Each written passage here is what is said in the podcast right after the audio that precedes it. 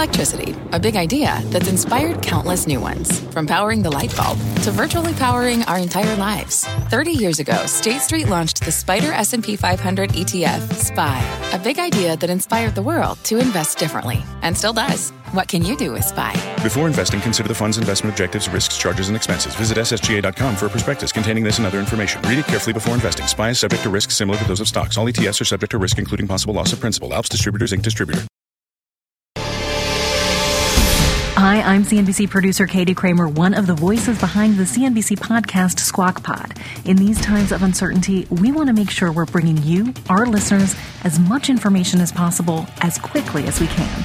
That's why we're sharing with you now a CNBC special report, Markets in Turmoil. Listen in.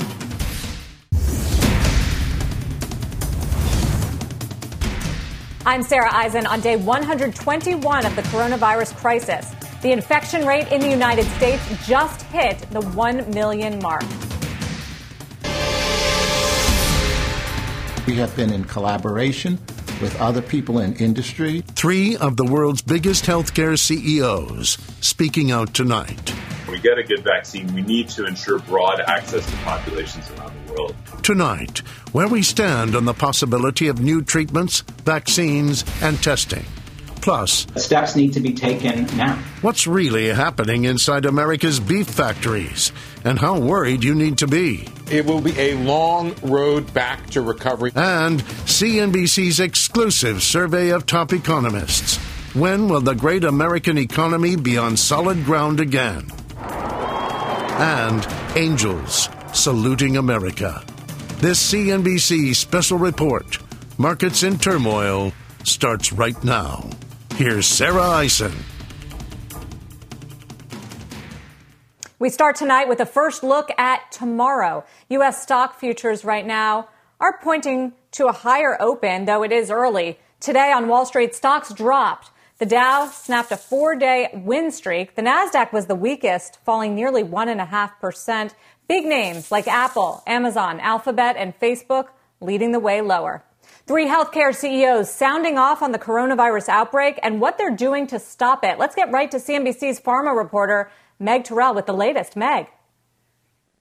Hey, Sarah. Well, the amount of work going on in the pharmaceutical industry to try to stop COVID 19 is unprecedented. And today we heard from Novartis, Pfizer, and Merck about where they all stand in the race to develop treatments and vaccines. Novartis is working on a number of approaches to developing drugs, including running a placebo controlled trial of hydroxychloroquine. CEO Dr. Vas Narasimhan telling us today, quote, there are a lot of studies reading out, but the ones that matter are those gold standard studies. Until we see those placebo controlled trials, we won't really know if those drugs are working. Merck's CEO also joined us on air today, that company working on both treatments and vaccines. CEO Ken Frazier saying the industry's challenge is to develop, quote, a safe vaccine with unprecedented speed and to manufacture and distribute it at an unprecedented scale. And on that front, companies are already moving at a record breaking pace. Pfizer CEO Albert Bourla telling me today the company will, quote, start manufacturing its vaccine at risk so it will be ready to deploy if and hopefully when it proves to be safe and effective.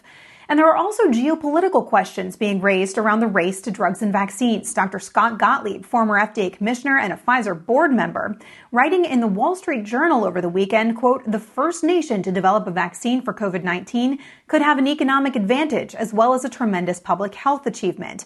Novartis's Narasimhan acknowledged the issues of nationalism we're trying to take a very global perspective. And so we're hopeful we can overcome uh, some of the nationalism that has happened in the past during the H1N1 pandemic, where I was uh, involved very heavily. There were moments where there was nationalism to hold vaccine supply. I think this is a moment where if we get an, a good therapeutic or we get a good vaccine, we need to ensure broad access to populations around the world.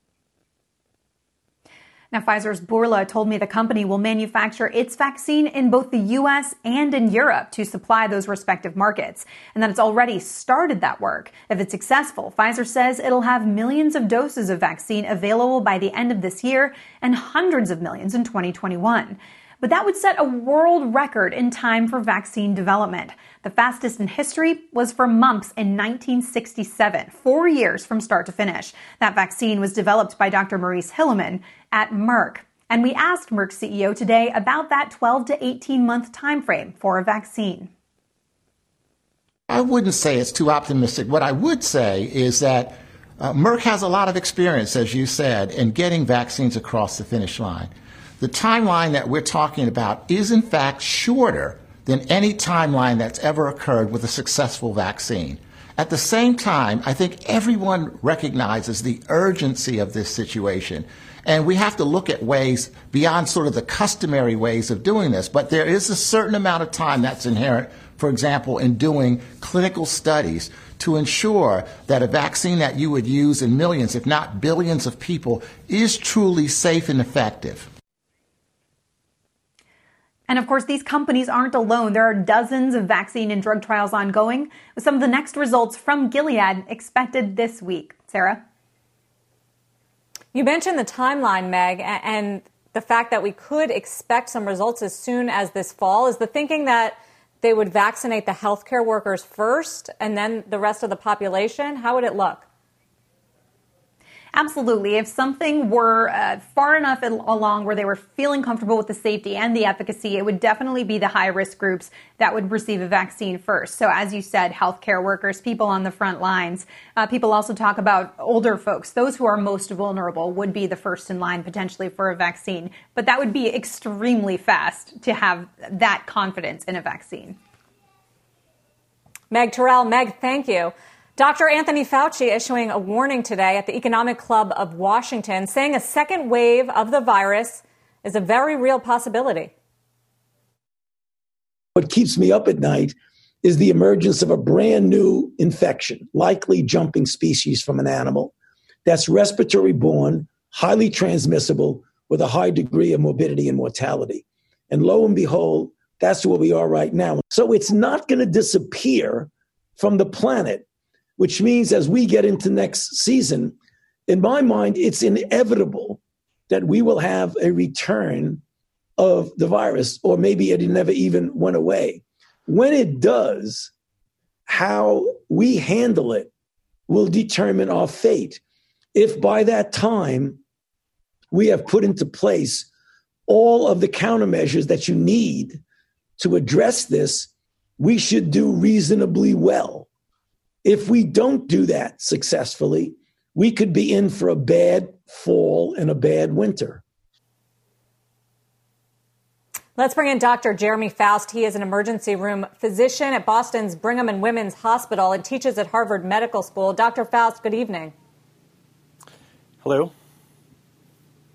Why is why are so many doctors, first of all, including Dr. Fauci, so convinced that it's an inevitability in his words that this virus returns in the fall?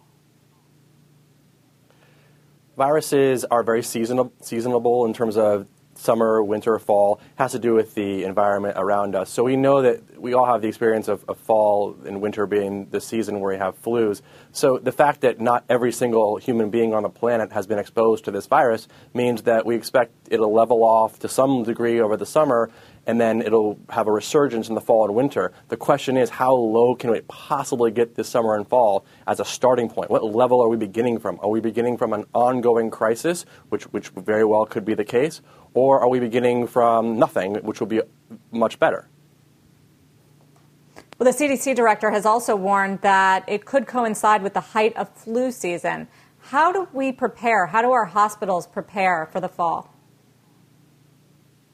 One thing we absolutely have to do is to realize that, when more patients come to us with critical illness, we need to have the medications ready that we know work. Obviously, right now, there's no proven drug that helps for coronavirus, and we are waiting for one to show us any real benefit. But there are things when patients need to be put on mechanical ventilators, paralytic drugs, and sedative medications, and also antibiotics if there's bacterial infection in addition to the viral infections, which we do commonly see. And the one thing we could really do is to make sure that our drug shortages are dealt with now. The president has enormous power. There's been a lot of talk about what the president's role can be with states and other arguments. This is one area where it's very clear. The president can use the Defense Production Act to really amp up that pipeline so that when we do have a resurgence of any kind of illness related to this condition, that we're ready to do everything we can on the front line to help them.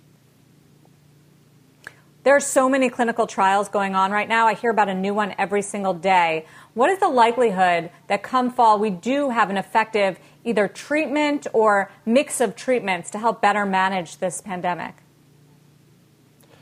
The thing that's going to get us through this is a vaccine, and as we all know, that's not coming soon enough. So the question is will any of these drugs actually play out in a real clinical trial with actual control groups and blinding and all the things you need so that you know that the data that you're looking at is not just noise? I think that we're probably going to find a few things that work a little bit, but I don't think that there's going to be a game changing medication in terms of taking this this, this crisis and just making it go away overnight. We know what that is. That's a vaccine when it, if and when it's proven to be effective. But medications that slow down virus, it takes so long to get the right combination. With HIV AIDS, it took years and years of medications that we knew worked, but we just didn't know how they worked together and what combination. And then it took another medication class to kind of come in and save the day. And that really changed the tide of the HIV uh, issue in the 90s. We don't have that now. And so, first, we don't know what works, and second, we don't know what works together. So, I'm, I'm not optimistic that we'll find a magic bullet that is on the level of a vaccine, not a magic bullet that will make this crisis feel any different. It might make a small difference. In the meantime, so many states are looking to reopen. Many of them have already done so. Are you comfortable with this? I would be very concerned if I was in a state that was reopening right now. We're all very eager to get back to regular life. I definitely understand that. Right now, we're seeing something that's unprecedented in American history, as far as I can tell, and that is that not just are there a lot of coronavirus deaths, the total number of deaths is up in this country, and that's called that's a, a concept called excess or extra mortality. Every week in my city or your state or con- in the whole country, compared to the the, that same week for years and years, for decades, the number of expected deaths is pretty stable, very remarkably stable. The data is very good. And we are now seeing for the first time many, many states saying there's just more deaths, period. And even and we know that they're from coronavirus, but you can't fudge the fact that there are just simply a lot more deaths. And we never see that even in a bad flu season. We don't see anything on the scale that we're seeing today. So I would want to see that go away. I need to know that we are at least close to normal with respect to our just regular number of deaths that, that come and go cancer, heart attack, old age. But if we are, New York is double, triple, quadruple, and even more, that, that's a very bad situation. Dr. Jeremy Faust, stay with us if you would. We're going to zero in on one story. As economies start to reopen here in the U.S., some are looking at Sweden, which never really closed. The country has taken a different response to the coronavirus, leaving restaurants and schools open, but banning crowds of over 50 people and encouraging social distancing. Not all scientists agree that this has been the right move. Dr. Nele Brusselaers is an associate professor at clinical epidemiology at the Karolinska Institute, the premier medical research institute in Sweden. Thank you so much for joining us, doctor. Do you agree with Sweden's strategy? I think it's a very risky strategy, uh, which is costing many lives already, especially if you compare it to the neighboring countries Norway, Denmark, Finland. Uh, Sweden has way more deaths already. And one of the biggest risks is if the current measures don't work, well, even if you implement them now, they won't show any effect in the first few weeks. So it's a, minute, it's a big gamble. I, yeah. I don't think the numbers are reassuring for now. We're yes. looking at the number of deaths on the screen 2355.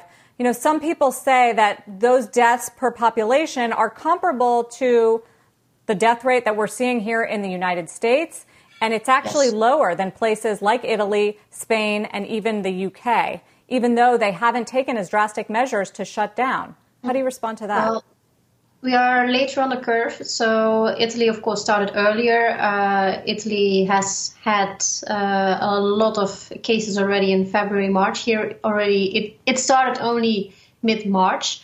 So, uh, but we are fastly approaching. Uh, if you look at the numbers uh, of deaths per million, we're actually higher than the United States. And uh, an important fact is also that more than half of the cases are only Stockholm, which is a city of only 1 million individuals. So Stockholm itself is similar uh, as uh, New York for the moment. Or close. How are the hospitals faring? Are, are they able to handle the capacity? There are reports now emerging that intensive care units all over the country start struggling. So uh, it's not uh, clear which counties are now uh, in problem, problematic situations. Uh, we also know that many people do not arrive on intensive care. There have been uh, guidances uh, for triage already from mid March, although it has been denied that they were used already in March. Uh, so many people are not receiving uh, the health care or intensive care already uh, because of. Uh, but they say that there's still uh, some beds available. last report I saw there were like 30% of beds available in of the ICU beds available in Sweden. But if we look at the age distribution, we see that older people are less likely to get a bed on intensive care. So no 80 plus uh, people uh, and also lo- uh, a lower and lower proportion of people 70 plus eight years old. So it is there is a lot of strain on there the hospitals. No question, and, and we see that here too. There, there is a theory that Sweden may be reaching herd immunity, where enough people are actually infected with the virus that, that they can sort of make it go away, something that a vaccine does. What is your opinion yeah. about this, and how are you even able to tell? Well, the numbers that we see is that you would need 40 to 60 or maybe even higher proportions of the country to be infected or vaccinated to reach herd immunity. So even if less than 1% dies or uh, like 2% ends up in intensive care. This is thousands of people, uh, and we are still far from those numbers as well. So, indeed, they have been uh, giving contradicting information. First, they said uh, that it was herd immunity, then they said it's economy, but now they are quite clear indeed in their uh, directions that it would be a herd immunity that they're striving for because they don't do they don't take any strong measures to really slow down the spread in Sweden. Yeah. Dr. Brusselaers, thank you for joining us tonight. Yes. Please keep us posted. Yes. Thank you. Let's turn back to now Dr. Jeremy Faust for a moment. What do you make of the way Sweden has dealt with this outbreak? Stands in such stark contrast to what its neighboring countries and, and most other countries around the world have done relying on a herd immunity argument is basically what you do when you've exhausted other options and you're giving up. That is uh, unbelievable to me that that's what they're trying to justify. It kind of also reminds me, we're weighing lives versus economics and everything else. It reminds me of a sort of infamous study in which the Czech Republic wanted to determine whether smoking would save money. And it turned out that smoking saved them money because fewer, the early deaths actually kept, they saved money down the road on, you know, their equivalent of Medicare beneficiaries and Social Security. And it was a flabbergasting result that was published and that led to outcry. We can't be trying to uh, weigh lives versus money, but that's kind of what's happening, I feel. But how do you make sense of the fact that their death rate per capita, at least, has not grown past levels in Italy and Spain I mentioned and other European countries. I know it is much higher than some of the neighboring countries like Denmark and Norway, but certainly it isn't that far off from the rest of the world. We should be watching that very closely, and here's why. When you open up, who goes out? The young and the healthy. And they'll become infected, and then a week or two later, some of them will become sick, but not enough to overwhelm a hospital. But over time, those healthier individuals will spread it to the nursing home, to the older patients, older individuals who aren't going out, and that's when you get a big, huge spike in deaths. So the number of cases you get certainly correlates to the number of deaths you get, but if it goes through an older community, then the death rate skyrockets. Here in Massachusetts, for example, the average age of death from a, from a coronavirus patient is over 80, even though the average case is the, the age of the average person with a case is in the, in the low 50s, I believe. So we have to protect the right people. And it feels okay to go out at first, but I, I really worry that two, three, four weeks down the road, then those healthy people did transmit it to older folks. And sure, your, your number of cases might come down, but the deaths will skyrocket. Dr. Jeremy Faust, thank you for joining us this evening. Good to see you. Thank you. This CNBC Specials report Markets in Turmoil is just getting started. Next tonight, America's food supply. One top executive saying this week the chain is breaking. Next, what's really going on inside these plants? And as soon as government regulations were lifted on distilleries making hand sanitizer, we began the process immediately. A vodka company stepping up to fight the virus. Before the break, images from around the country on day 121 of the coronavirus crisis.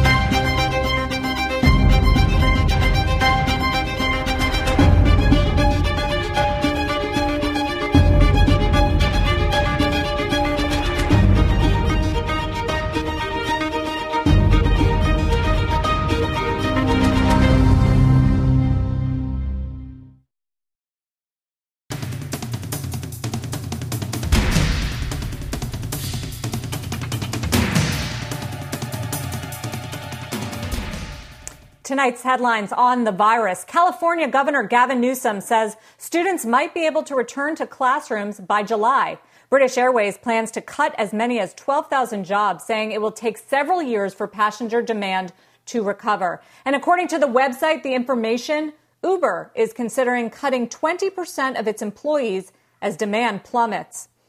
Austin based Tito's Handmade Vodka stepping up to help fight the coronavirus pandemic. The company is producing and distributing tons of free hand sanitizer to several states across the country. As soon as government regulations were lifted on distilleries making hand sanitizer, we began the process immediately to, to make, produce, and distribute 24 tons of it we have the facilities in order to do it. We have the bottling lines. We have the the people on the ground that know exactly what to do in order to get the production of this going. Um, so it felt like a very clear fit for us. Initially, what we wanted to do was help serve our immediate community in Austin, Texas. Um, obviously, this outbreak is across the entire country. We've been working with local emergency services in states such as New York, New Jersey, Massachusetts, Florida, Louisiana, Illinois, Michigan, um, and California so far, and we have a, probably another ten states um, coming up in the next week or so. Within the first week and a half, we were able to fulfill enough orders to go through that first 24 tons of product that we had. Um, now we are we're bolstering our production facilities, and I think we're going to be able to make at least 60 um, 60 tons a week the biggest thing is getting it to where it needs to go. So, you know, as long as there's a need for it, we'll continue to make it. That was Tito's handmade vodka stepping up. President Trump saying he will sign an executive order to keep meat processing plants open in this country. This comes days after Tyson Foods warned the quote, food supply chain is breaking. Several beef factories have been forced to shut down due to workers getting sick. Marc Perrone is international president of the United Food and Commercial Workers International Union. The union is calling on the White House to strengthen testing and safety measures for its 250,000 meatpacking workers. Good evening, Marc. Thanks for joining us. Thank you, Sarah, for having me. What is your reaction to the president signing this executive order? And do we know anything about what's in there as far as keeping workers safe? Well, there's not anything in the order specifically about keeping workers safe, uh, which is one of the things that concerns us. Um, the White House must clearly enact enforceable safety regulations or standards. Now, they can do that through OSHA or other mechanisms, but they they really, really need to do that. Now, companies need to mandate PPE that that the workers can use and access the federal stockpile in order to do that. If in fact he's going to use the Defense Production Act, that we need daily testing to make sure that we ultimately keep the virus out of the plant. We need to do physical distancing, uh, and we need to make sure that we provide sick leave to make sure workers don't go to work because they're, not going to have a paycheck and they go to work sick. Uh, that's very important, and we need constant monitoring of the plants by federal inspectors to make sure those safety standards are in place. Now, look, if he had done the Defense Production Act uh, to get us the PPP in the very initial stages, we could have we could have basically avoided this. Uh, and we are concerned about it. Um, and I'm concerned that even if he, even even by saying this is going to happen, uh, the workers are still afraid, and and now their trust has been broken in those plants. Uh, I don't know whether or not they're going to go back to work um, because some of them, I think, are, are, are just not going to work because they're afraid. Why? What has it been like inside those meat processing plants? Give us a picture. Well, well, look, everybody is like uh, elbow to elbow. That's the first thing. Uh, there haven't been up until recently uh, plastic dividers between the workers. There haven't been face shields on their helmets, uh, and there weren't masks that they were allowed to wear. Uh, the cafeterias are like a, a schoolroom cafeteria where everybody sits face to face. They now have put dividers up in those cafeterias, and we applaud the work that some of our employers have done in order to make things safer. Uh, and that has been in conjunction with conversations between us uh, and the companies. Uh, you know, I I I can't say that uh, all of them have been difficult, while some of them have been. But we need uniform safety guidelines that are enforceable to make sure that this happens across across the system. Our food supply, as it relates to protein in this country, is so interrelated and interconnected because of the efficiencies that have been worked into the system. When anything slows down or there's an issue, it has an impact at the point of sale in the stores. What we're starting to feel right now. Right, Marc. I, I, wanted to ask you about that. When when are grocery shoppers mm-hmm. across this country going to really see the impact of this, either through shortages or price increases? What can we expect? Well, I think that we've already seen some price increases. Uh, in fact, I was reading a trade publication the other day that said that uh, margins are up 300, 340 percent uh, in some of the packers, and I've started to see, at least in my stores, limited supply of chicken. Uh, I have not run into a pork issue as of yet, but I think that we can probably expect within the next probably week or two some shortages of product. Now, I want to be clear. I don't think it's a food supply shortage as much as it's going to be a, a shortage of a particular product that you may be wanting. Hmm. Marc Perrone, thank you for joining us tonight. We hope okay, you get the protection you that much. you need. And you have a, you be safe. Okay? Thank you. Be, be safe and healthy to you as well. Here's what's coming up on the CNBC special report Markets in Turmoil. Just when will the great American economy be on solid footing again? CNBC has an exclusive survey of top economists, and the answer isn't great. Plus, one giant mall operator starts its path forward. And what's your office going to look like when you go back? Insight tonight. This CNBC special report, Markets in Turmoil, is coming right back. I'm fairly optimistic that we're going to get into a more normalized economy, albeit slower. Tonight, when the U.S. economy will recover. Our exclusive survey of what's ahead. What keeps me up at night is the emergence of a brand new infection. Plus, one doctor in the middle of a massive coronavirus spike in his city. Tonight, the view from his ground zero. This CNBC special report continues. Once again, here's Sarah Eisen. Good evening. CNBC today releasing exclusive data on three key issues for the American economy and your money. How long until we recover? How many people will lose their jobs? And what does the government and the Federal Reserve have to do to soften the blow? Senior economics reporter Steve Liesman has the answers. He's with us tonight live. Steve. Sarah, thanks very much. Yeah, uh, the CNBC Fed survey showing unequivocally that the uh, respondents, uh, Wall Street uh, analysts, strategists, and economists, think it's a very long road back. It will cost a lot of money to get there and a lot of jobs, unfortunately. You can see the trajectory by looking at the forecast unemployment rates. Unfortunately, it ratchets up. 19% is the projected peak, and that doesn't happen until August of 2020. But then by the end of the year, it stays up in double digits. 11% is the average forecast for the unemployment rate at the end of this year. And only by the end of next year, at 7%, does it come down.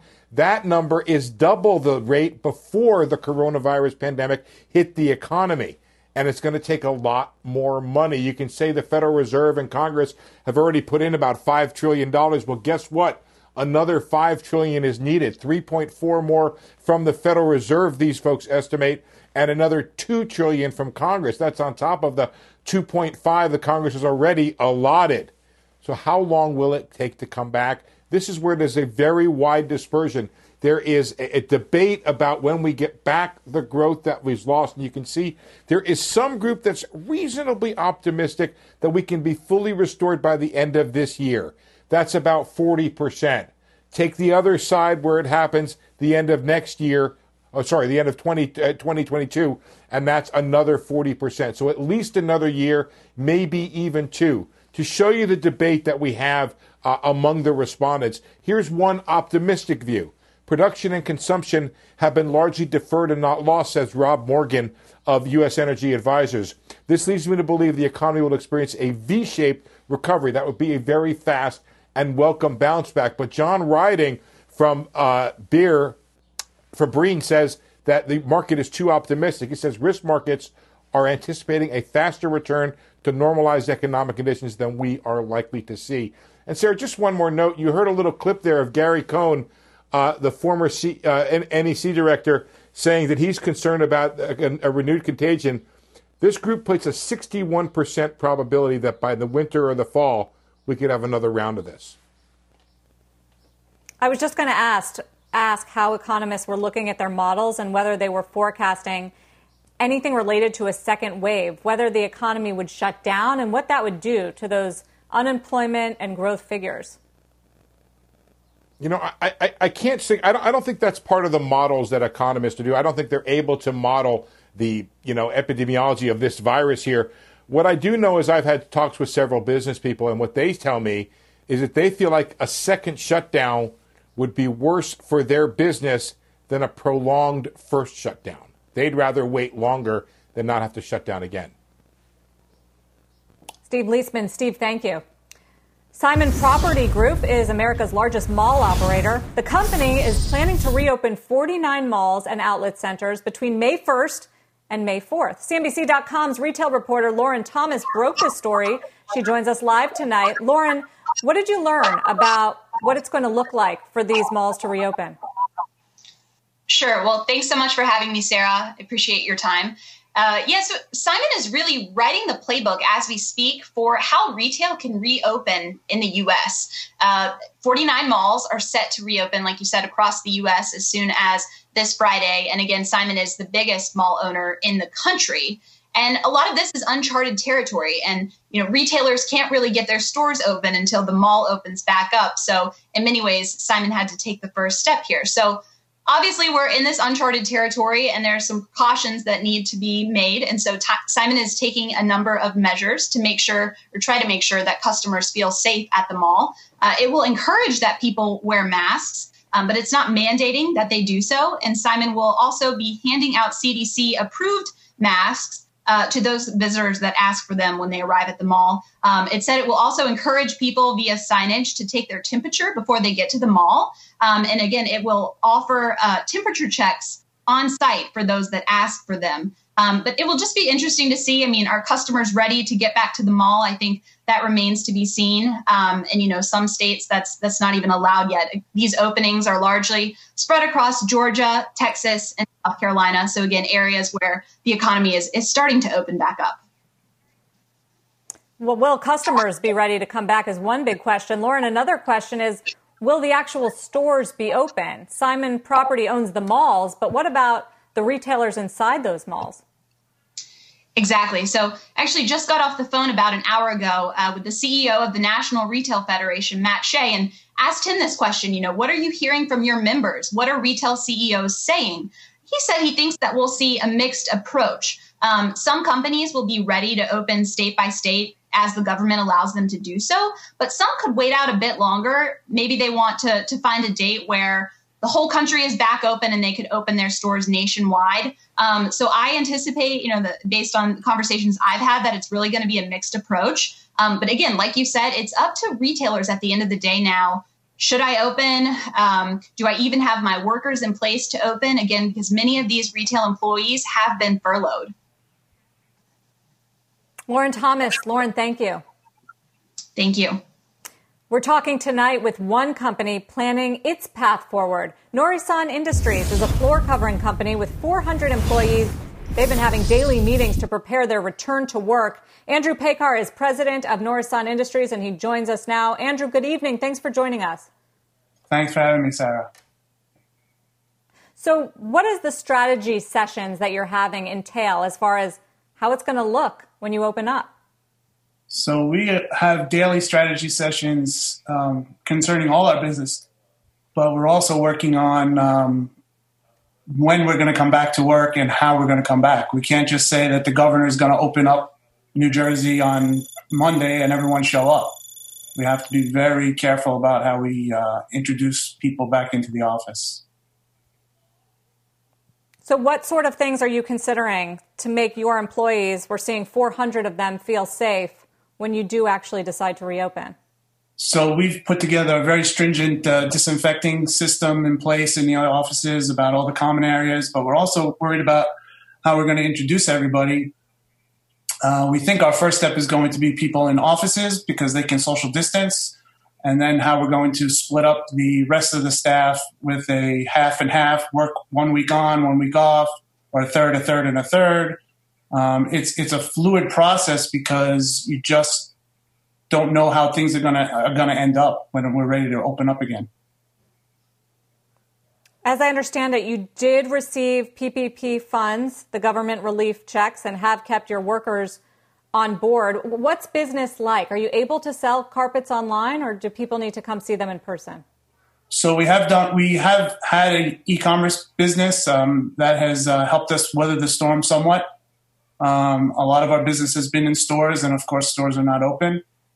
Uh, the PPP has helped because we were originally um, uh, did pay cuts, and we were going to go deeper with um, furloughs, and uh, we didn't have to do that because of the PPP. we are paying everyone their salaries, keeping everybody on staff, and uh, that's pretty much the essence of the PPP was to keep everyone uh, employed. For how long? How long does that last? So the PPP will last us through about mid June. And um, hopefully by then we'll have somewhat of a normalcy where we'll be starting to reopen and getting back to business as usual. We wish you lots of luck. Andrew Peykar, thanks for joining us of Nourison Industries. Here's what's next on the CNBC special report Markets in Turmoil. Next up, an emergency room doctor still seeing a massive spike upwards in cases of the coronavirus. His story from his city's epicenter next. Plus, if you missed it the first time, you won't want to miss it a second time. The Blue Angels saluting America's medical workers. Before the break, images from around the world on day 121 of this global pandemic.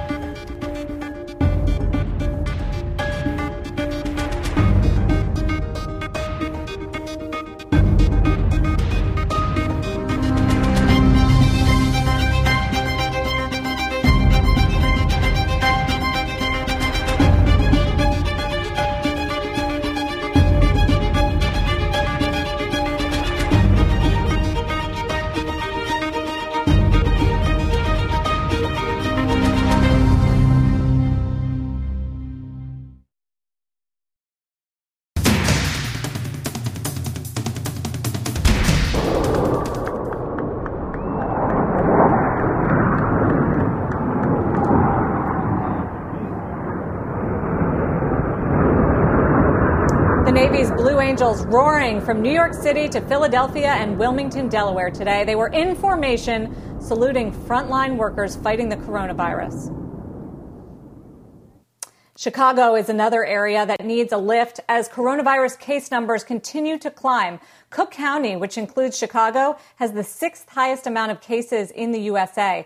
Dr. Ernest Wang is treating some of those patients at North Shore University Health Systems, five hospitals in and around Chicago. Dr. Wang, thanks for making the time tonight. What's it like in the ER right now? Thanks for having me. Um, right now, it's actually, I would say, pretty controlled. Um, we are not seeing the same degree of a spike that uh, New York has had, and we're very fortunate in that way. But we do have a lot of cases, as you already mentioned. And so, what that means is our uh, state in our area has done a good job of kind of moderating the rise. So it's not a huge spike, but we have um, controlled the uh, or been able to control the the, the number of cases that uh, present, mostly because of our shelter in place. I was just going to say, given the fact that your spike came later than places like New York, do you feel like you had time to prepare in terms of equipment, ICU beds, ventilators, so that you don't have shortages? Yes, absolutely. I think having the foresight of seeing not only New York, but Italy, uh, Spain, we had the um, ability to kind of plan and I give all the credit to uh, my hospital administration for our organization for really uh, putting together a really, really sound playbook and strategically allowing us to be able to handle the uh, influx of COVID patients in our hospital. And indeed, around the state, what we're seeing is that um, we are uh, doing well with respect to ICU capacity and ventilator capacity. There's variation in regions. Uh, Cook County is uh, a little more impacted. In other uh, regions in the southern part of the state, uh, less impacted. Are there any treatments in particular or any methods that you're doing that you find are having better outcomes? Some of the things that we are starting to initiate in our emergency department uh, include uh, the use of high flow nasal cannula oxygen delivery system. Uh, our colleagues at the University of Chicago have had good success with that, and we are uh, implementing that um, in our uh, COVID units. We are uh, doing what's called proning the patients and turning them uh, on their stomachs periodically so that uh, we improve their oxygenation. And we have great hospitalists and intensive care physicians that are uh, taking care of these patients day in and day out.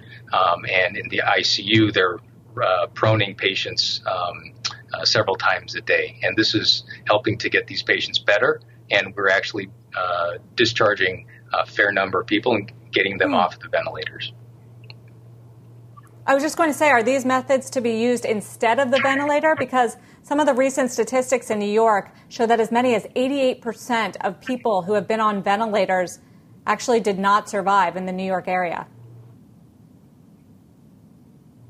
That yes, that is uh, that's correct. Now, um, proning can be used with ventilated patients and also with non-ventilated patients. We call it self-proning, where you can follow your own instruction, follow instructions, and actually prone yourself. So it's a strategy that's being used in um, uh, both ventilated and non-ventilated patients. Uh, I would say um, there are a lot of reasons why uh, there was an 88% mortality rate in New York. You know, a lot of it probably had to do with the, the spike and the, the, the number of people that just showed up at the hospital, overwhelming the hospital systems. And if you're able to temper that and not have such a big spike, you won't overwhelm your resources and you'll be able to uh, take care of uh, the patients um, better. So you'll have less uh, excess uh, deaths. And so that's really the key, one of the keys. There's many things, but that's mm-hmm. one of the keys. Dr. Wang, thank you for joining us. We wish you well. Tonight's top headlines next on the CNBC special report Markets in Turmoil.